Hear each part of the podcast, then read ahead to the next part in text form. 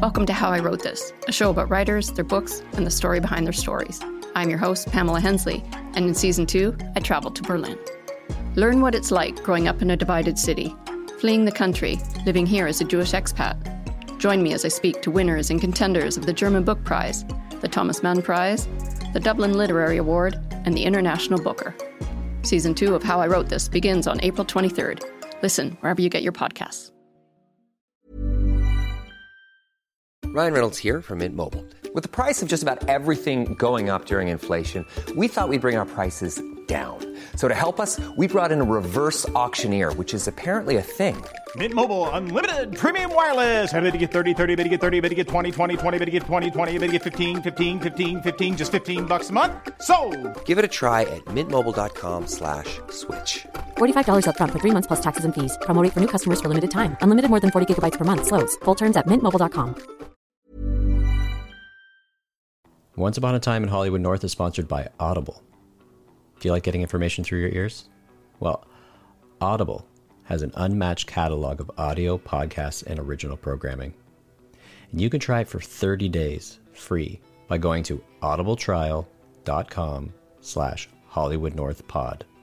Listeners to this podcast might enjoy listening to One Dumb Guy, Paul Meyers' authorized biography of the kids in the hall, or the Audible original podcast Highly Legal, hosted by Jay Baruchel and written by kids biographer John Semley. But if you're signing up for Audible today, and I pray that you do, if you're signing up for Audible today and you're going to download just one book for free, I'm going to recommend Steve Martin's autobiography, Born Standing Up, as read by the author. You like comedy, you like show business history, so you need to read this book. I remember when I first got it in 2008, I was working at the Canadian Screen Training Center, and I read it every day walking to and from work. I would hold the book straight out in front of me, thinking this was the safer way to walk and read. I could see traffic, I could see people coming at me, but everyone knows the safest way to walk and read is to listen to an audiobook. So sign up for Audible today by going to audibletrial.com slash Hollywood North Pod. That's audibletrial.com slash Hollywood North Pod.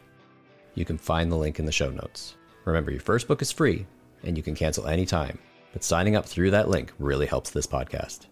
Now on with the show.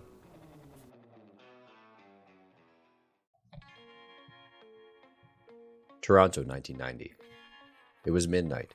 Kevin McDonald was wrapping up his writing day at the Kids in the Hall offices on St. Nicholas Street in the heart of Toronto's gay village. He stepped out the door into the back alley behind the building. As he made his way home, a figure emerged and approached him from the darkness.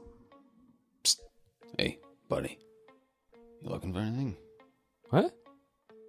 Are you looking for anything? Pod, hash, mescaline. Against his better judgment, Kevin stopped in his tracks. It would be rude just to blow past someone and not consider what they were saying. Hash. Do you want some hash? Oh no, Th- thank you. No, but but thank you. Good luck.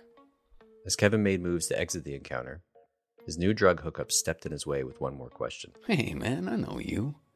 You the guy in that show? Kevin blushed a little. He was that guy on that show. Or, at the very least, he was a guy on a show. And this guy could be in the kid's demographic. He walked away from the encounter feeling flattered. It was his first real taste of, well, if not fame, at least recognition. As he rounded the corner out of the alley, his mind began to wander. Started thinking about all the different machinations on how that interaction could have concluded, until he landed on one. What if he called the cops on the guy? Wouldn't it be funny if he narked on the one guy that gave him his first celebrity moment? The idea made Kevin laugh. He made his way back to the front entrance of the building. He went in the front doors and up the stairs and back into his office, where he started to write up a new sketch. Officer, we have some hash dealers in the neighborhood. Could you take care of it, please? Thanks. Let's go. Thanks, Mr. McDonald. No problem, officer. Hi, I'm Kevin McDonald of the Kids in the Hall, reminding all you kids out there that thinking is good, drugs are bad. You know, when I first read the novel 1984, I actually agreed with several of Big Brother's theories and thought that he got a bum rap.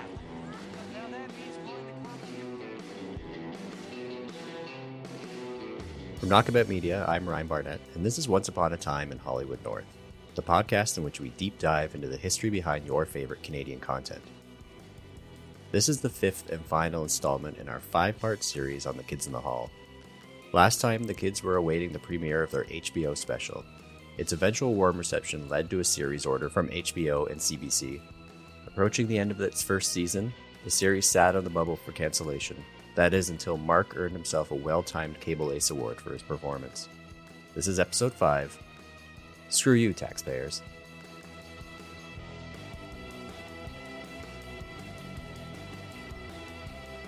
When you walk through an art museum, what happens? You see some interesting things, you see some not so interesting things, and if you're like us at all, you're probably a little bit sleepy. Well, grab a cafecito and listen up. It's Art Slice, a palatable serving of art history. We are both artists, so we look at art history through that perspective. We cover the artists you know and those that have been ignored for so many different reasons. We look at the context of the time, we compare it to today. We don't dumb anything down, but, and this is a big but, Heyo. we like to have a good time, okay? Nos gusta to goof around, all right? We have hungry pantry No, bonds that no, might startle you. It's a long story. We, we feed them art materials. Art is just a visual language that is open for anyone to interpret. So if this all sounds good to you, join us on Art Slice, a palatable serving of art history.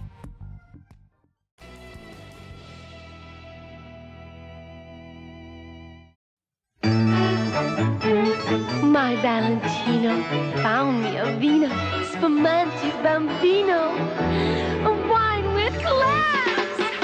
Spumante bambino, my sparkling white vino, I serve it to my friends. Oh, Spumante bambino. Tastes light, just right. spumante bambino, spumante bambino, ra-ta-cha, ra-cha,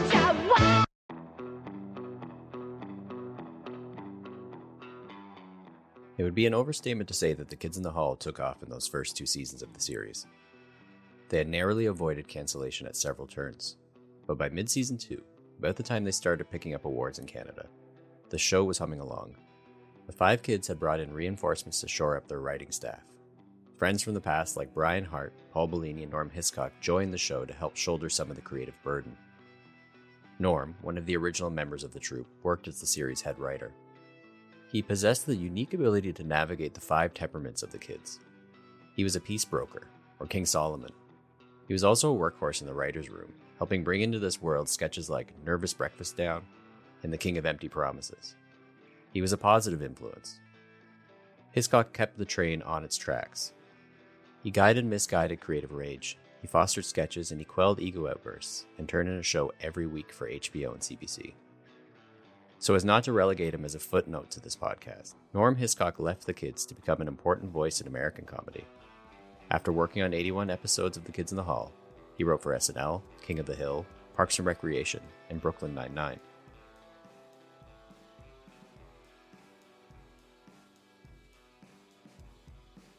The troupe had once committed itself to never repeat a sketch or character.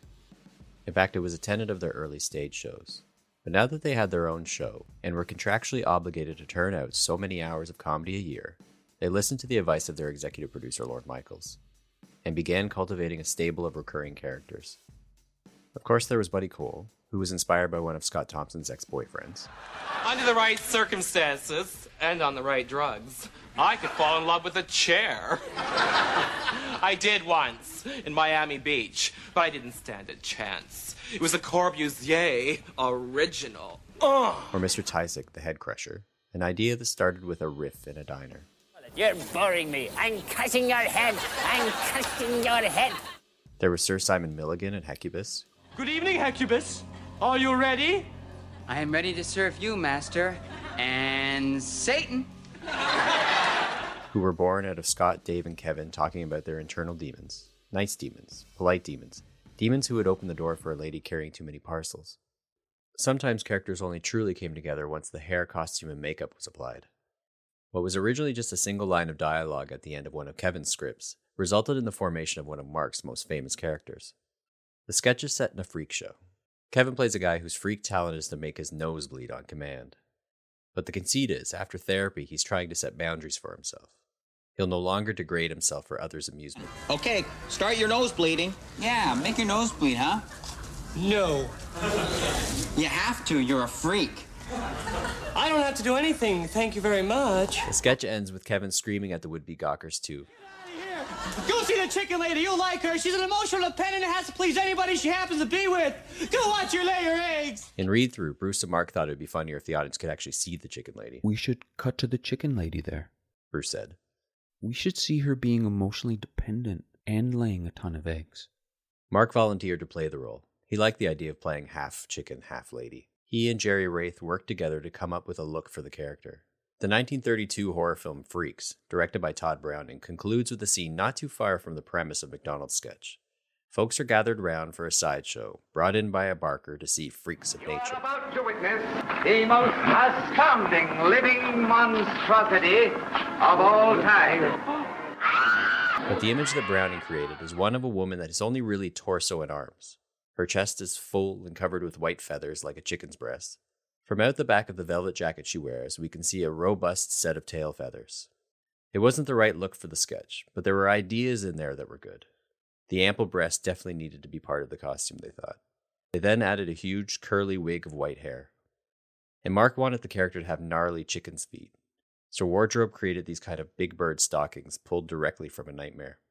In front of a mirror, Mark stared at himself in costume.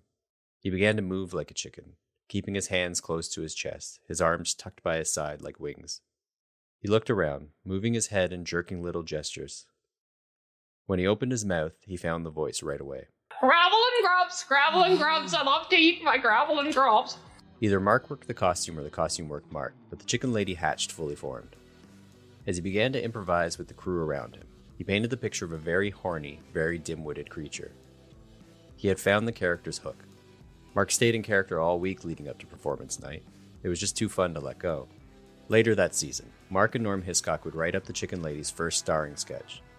In it, Dave plays a man answering a singles ad, only to be horrified when he finds himself on a date with the Chicken Lady. The sketch would become a kind of Kids in the Hall standard, one that they would perform regularly throughout the years as part of their touring live shows. Later in an interview, Scott would say that it was the one character he wished he had come up with. At the time, all five of them just knew it was a hit, and it was rare that all five of them agreed on anything. They couldn't even agree on a restaurant for their lunch orders.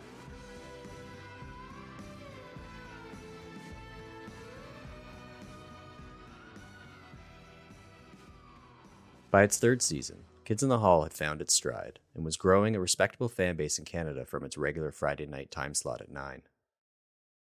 The show had continued to pick up awards, including two Geminis for Best Comedy Series and Best Performance in a Comedy Series for the troupe. They also received their first Emmy nomination for Outstanding Writing in a Variety or Music Program, the very accolade that SCTV had won a decade earlier.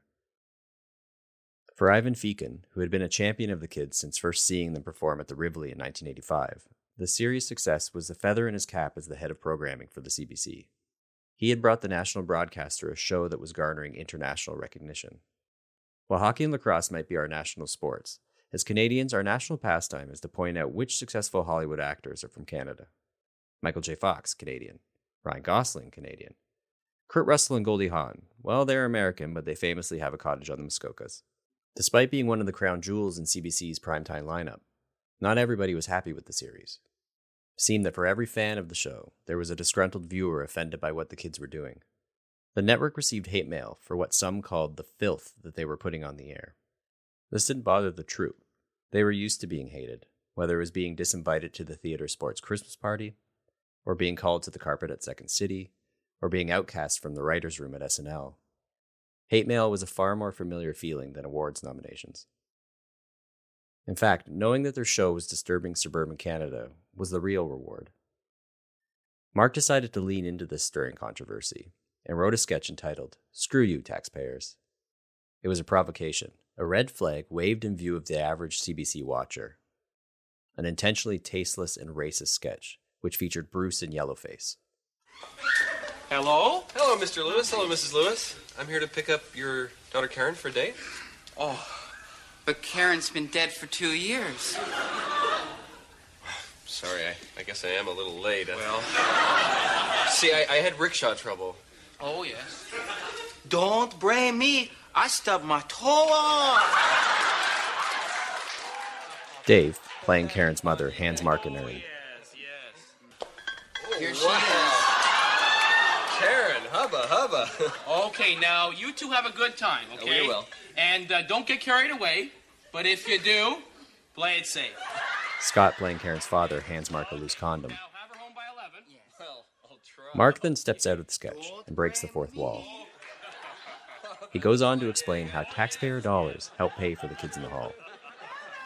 You see, your tax dollars feed into the government, which in turn mandates the CBC, which in turn provides funding, both whole or in part, to shows such as ours. So, like a cupful of water poured into an ocean, the atomic particles of your tax dollars mix with the whole and wind up providing for the budget of this show, uh, for the budget of that sketch, and for this piece I'm doing now, which we call Funny enough, CBC had no issue with the sketch, airing it as planned. In fact, the only broadcaster pushback they received was from HBO, who refused to air the sketch. Not only because of its offensive nature, but because the concept of a national broadcaster and taxpayer funded programming would largely be lost on an American audience. Fecan and the CBC would eventually have to address complaints coming from the public. But rather than censor their shows, they enacted a programming policy that split their primetime schedule. 7 to 9 p.m. would be family primetime, home to shows like The Raccoons, Road to Avonlea, and Degrassi High. After 9, the schedule would turn over to adult primetime, where shows like Kids in the Hall could live free of needless censorship. This new policy was probably best demonstrated by Degrassi High School's Out. This TV movie, which served as the finale for the long running series, aired on CBC on January 5, 1992. Its broadcast started at 8 p.m., and it was typical Degrassi fare. Then, as the second hour of the movie began and the schedule turned from family to adult primetime, viewers heard this. You were fucking Tessa Campanelli? To mark the first time Fuck was broadcast on primetime Canadian television. While things were more or less tickety boo at home for the kids, changes were brewing at HBO. The premium cable channel was shaking up their programming, and at the conclusion of season three, they dropped The Kids in the Hall from their schedule, despite having a home on Canadian airwaves. If the show were to see a fourth season, Lorne Michaels would once again have to shop the kids to U.S. broadcasters. I'm Sandra, and I'm just the professional your small business was looking for. But you didn't hire me because you didn't use LinkedIn jobs. LinkedIn has professionals you can't find anywhere else, including those who aren't actively looking for a new job but might be open to the perfect role, like me. In a given month, over 70% of LinkedIn users don't visit other leading job sites. So if you're not looking on LinkedIn, you'll miss out on great candidates like Sandra. Start hiring professionals like a professional. Post your free job on linkedin.com/people today. Ladies and gentlemen, here from Montreal, Cecilia Wiley. Cecilia, what did you do? I went out and bought myself a lotto ticket, and I won. And you won? yes, with her special numbers. Now, you say you won, and, and I got to ask you, uh, and I presume $20,000, $30,000? No, $100,000. $100,000? Yes, she has given winning lottery numbers. She has brought lovers together. She even predicted Canada's Prime Minister's election and received a thank you letter from an amazed Madame Chrétien. She's Jojo Savard, world famous psychic astrologer, and she has helped thousands of people change their lives. You could be next. Are love, wealth, fame, and fortune in your cards? You'll find out when you call JoJo Psychic Alliance right now. There's a solution for every problem in the universe, and my psychics could help you find yours. Pick up the phone and call us right now. 399 US, 499 Canadian per minute, adults only.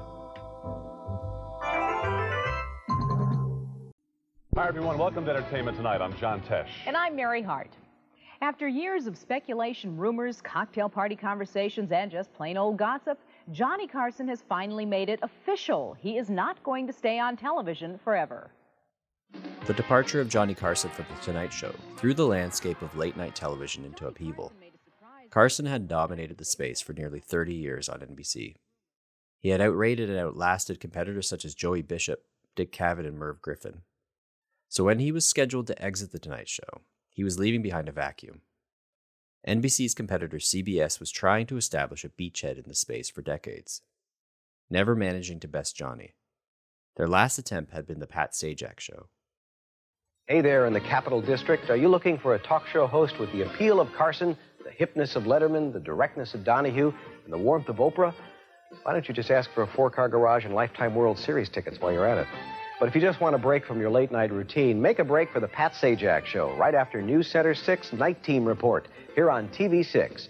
And I'll see what I can do about those series tickets. Look, even if he can't get you the tickets, watch the Pat Sajak Show. Weeknights at 11:30 on TV6. It was an attempted coup that lasted only 16 months.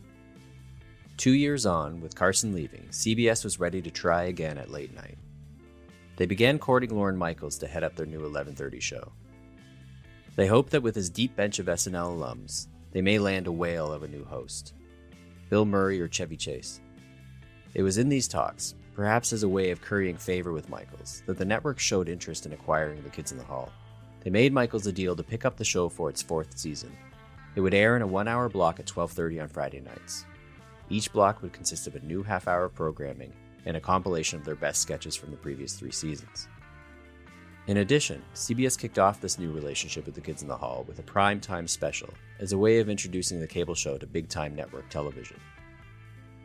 And with this change came a new opening. Gone were the scratchy 8mm home videos of the troupe on the streets of Toronto. CBS had sprung for a commercial director to come in and update their aesthetic. Their fourth season intro would see the kids in a club. They sipped cocktails and partied with club kids and drag queens, as the shadowy men from a shadowy planet played their opening theme song. During the filming, they threw a real party of sorts and really got drunk. The kids were joined by their crew, writers, and friends. The slicker advertising aesthetic, Bruce would later quip, belonged more to Saturday Night Live than it did to them.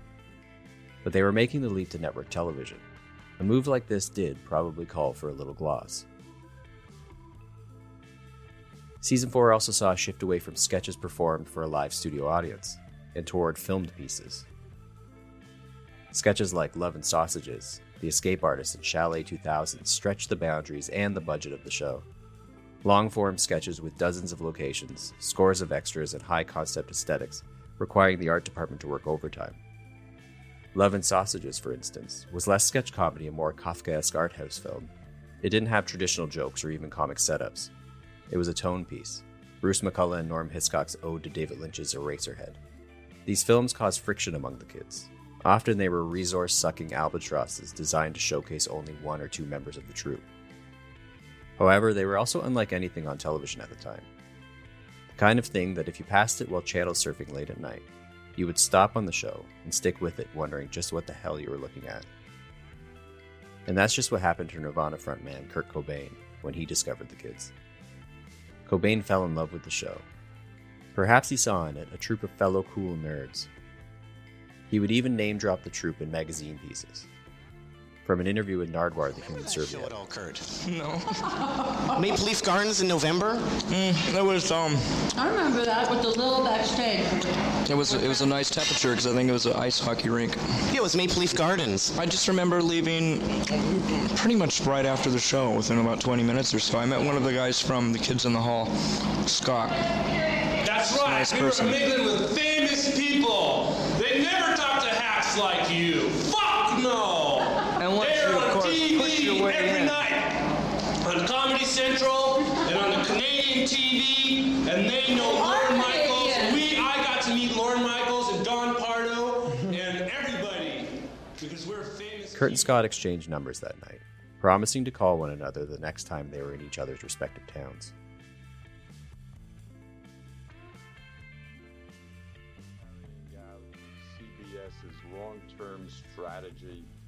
Of being number one in every day part.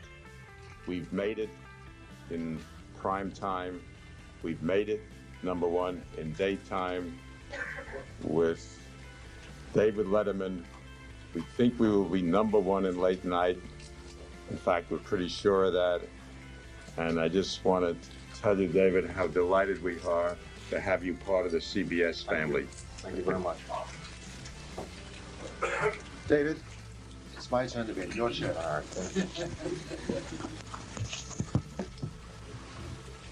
First of all, thanks to uh, Mr. Tisch, and uh, thank you very much to Howard, and, and uh, thanks to you folks for that stirring ovation. Uh, by the way, I'm sorry to hear about Knots Landing. David Letterman's move to CBS was a seismic event that shook all of network late night. And the kids in the hall would not remain untouched in its wake.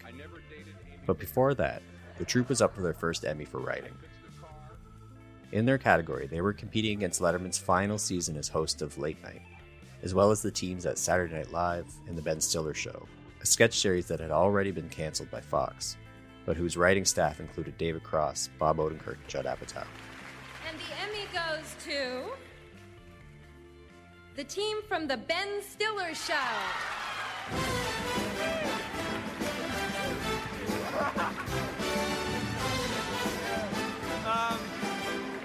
I can't believe it. Uh, somebody had to represent the Fox network tonight, so we showed up. Uh, I, you know, we we all worked really hard on the show. Not many of you probably know who the hell we are, but uh, it was a great opportunity. I want to thank uh, all of our agents, our mothers, our fathers, our girlfriends, our wives. Uh, this I can't believe I'm here. This is great. Uh, Judd, Molly Madden, uh, Jimmy Miller, everybody who made this possible. Thank you. And the Fox Network. I think you missed, you know, something here. I mean, anyway, okay. Thank you. Good night. Crazy times, cool times, it's summertime. And they're back at McDonald's. Canada's Wonderland Cups. Free with any medium soft drink. A new one each week. The Smurfs, Scooby Doo, and the Flintstones too. And hey, McDonald's has coupons to save $4 off your Canada's Wonderland passport. Come on, great summer and Canada's Wonderland Cups. Good time, great taste of McDonald's. Later this summer, a new world of late night television begins on CBS. Think of it as a miniseries that never ends. Starting August 30th, same Dave, better time, new station. Is someone frying bologna?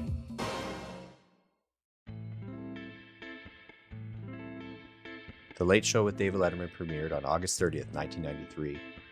For once, The Tonight Show had a worthy ratings rival. While CBS's courtship with Lorne Michaels ended once Letterman was signed, the producer did enter the talk show space. NBC put him in charge of replacing Letterman at 12:30. This is not a solicitation for money. My name is Conan O'Brien. I'm the new host of NBC's late night talk show. If you could just copy this letter and send it to 10 of your friends, I'd appreciate it. Although I don't mean to suggest As part of his bad CBS deal, David Letterman was also able to produce the show that would follow his in the schedule. A year later, TV, late night, conversation. Meet the master. The Late Late Show with Tom Snyder. Tonight on 46. Tom Snyder would take the 12:30 slot 5 nights a week. This meant that the kids in the hall were bumped from their home on Friday nights. CBS had renewed the series for a fifth season, but it would be pushed back farther and farther down the schedule, often airing at times that only security guards and heroin addicts were awake. And then the troupe received a familiar phone call. Look, the network is pulling the plug after season 5. Lorne Michaels broke the news. Now, if you wanted, I could shop you one more time. I know MTV is interested, but I need to know what it is you want to do. For me, I think five seasons is good. That's what we did on Saturday Night Live. We did five seasons, then took a little break. Billy, Danny. The troupe weighed their options. Mark, a consummate sketch player, wanted to keep the show alive, but the others retired and tapped out. They were ready for a break. In this way, they had advance notice. They could end the show on a high point, bring some conclusion to their favorite characters.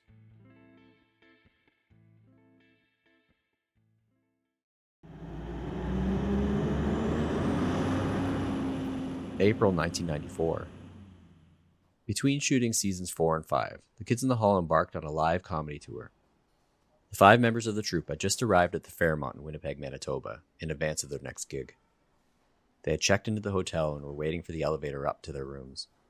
Kevin was bugging Scott about their next scheduled show, which was to be in Seattle a few nights later. Are you going to call him? I'll call him. Good. Tell him we'll put him on a list at the door. Oh, I'm sure he'll just be delighted to know that he doesn't need a ticket. They entered the elevator. Just before the door shut, a tall man with California blonde hair stepped in. The troop froze, five mouths agape, ten eyes round like saucers. They recognized him instantly. They were sharing an elevator with Wayne Gretzky, the great one, number 99, at the time the most famous hockey player in the world. Gretzky nodded his head and acknowledged his fellow travelers. Hey, lads. They smiled. For a group that was rarely at a loss for words, they just stood there staring at a guy who at 33 was already an icon. So you guys playing somewhere in town? Holy shit, they thought. Not only are they sharing an elevator with number 99, but he knows who they are. Well, of course, he hosted SNL. He must be a big fan of comedy. Kevin confirmed that they were indeed performing later that night. Gretzky nodded.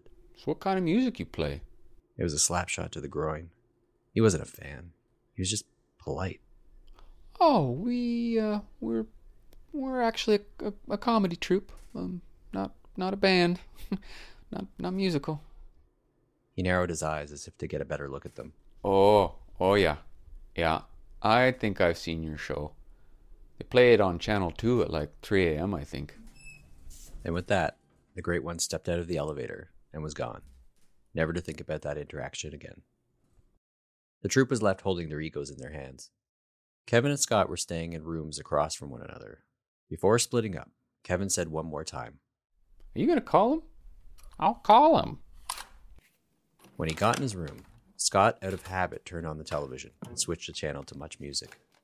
He then pulled out his wallet and the scrap of paper he had been given by Kurt Cobain with his phone number scrawled on it.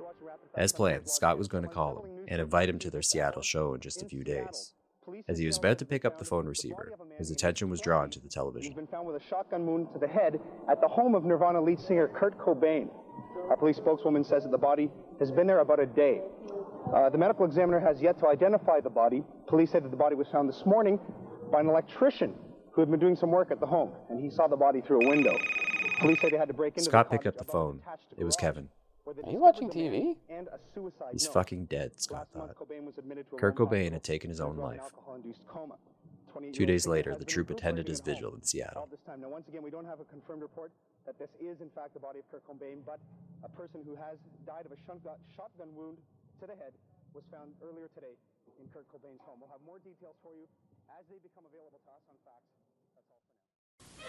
Rona's aiming for fun this summer, but what she's looking for is no game. She's got her sights set on the brand new Toronto T. That's right, the classic's back with a bold new look and great colors. Wear it around town while you're just having fun or when you have to push something around. If Rona spots you in your nifty tee, you could win great prizes.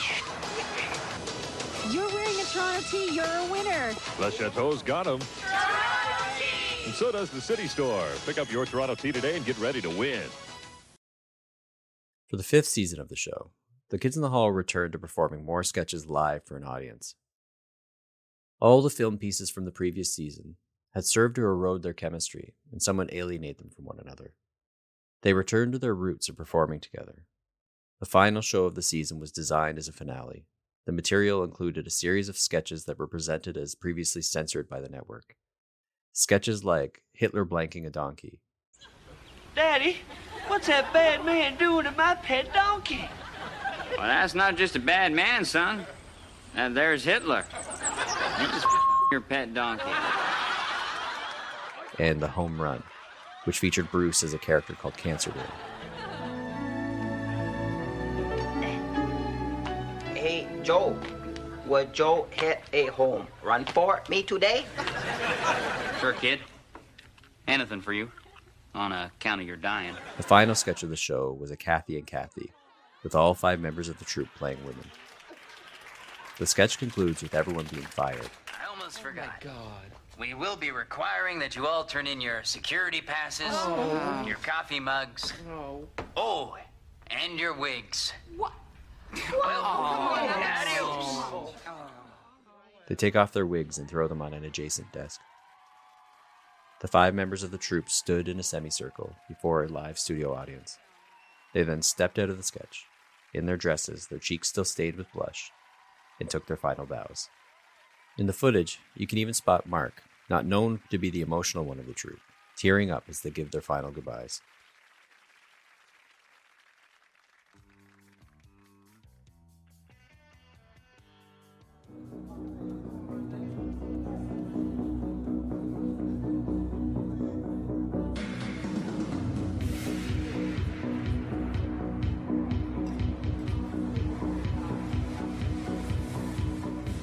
Later, the Bamboo Club on Queen Street West, just a stone's throw away from their old Rivoli stomping grounds, played host to the wrap party. It was a massive blowout, one of just a few times that all five members of the troupe socialized outside of work. Guests of the wrap party received a silver toaster engraved with the message Kids in the Hall, 1989 to 1994. We're toast. During the party, Dave, Kevin, Mark, Bruce, and Scott found a quiet moment outside the club to gather, smoke some cigarettes, and reflect. You know, Bruce started as he ashed his cigarette into the neck of his beer bottle. if we weren't in a troupe together, I think we'd all be friends. The other members shared perplexed looks, not sure whether to be insulted or. No, I mean, left to our own devices. I think we would have hung out. But making the show, we saw each other all the time, so who needed to hang out after that? Anyway, sounds cold, but They then stared at the night sky as the party raged on inside. You know what I mean.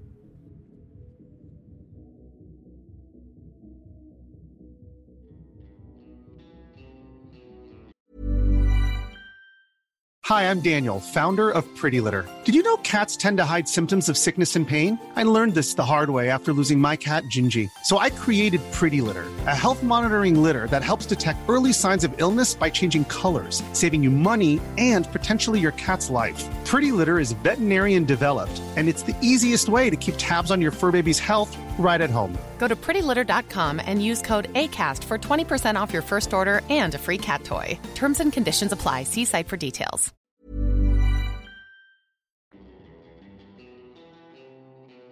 Once Upon a Time in Hollywood North is written and produced by me, Ryan Barnett, and presented by Knockabout Media.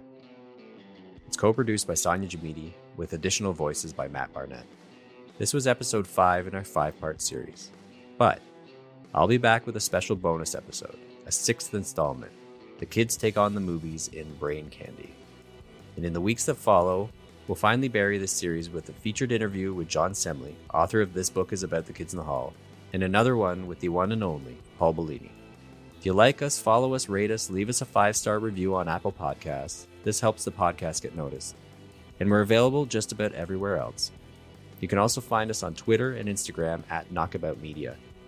In researching this show, I relied heavily on This Book is About Kids in the Hall by John Semley and One Dumb Guy by Paul Meyers, as well as the print and online interviews. Special archival audio comes courtesy of Retrontario. You can find more Canadian ephemera on their YouTube channel and Instagram. If you want anything more from me, you can follow me on Instagram at It's Ryan Barnett. There, you can follow the progress of my upcoming graphic novel biography of Buster Keaton. If you want to watch Kids in the Hall, their entire CBC series is available now on Amazon Prime. Thanks for listening, and until next time. Thank God that's finally over.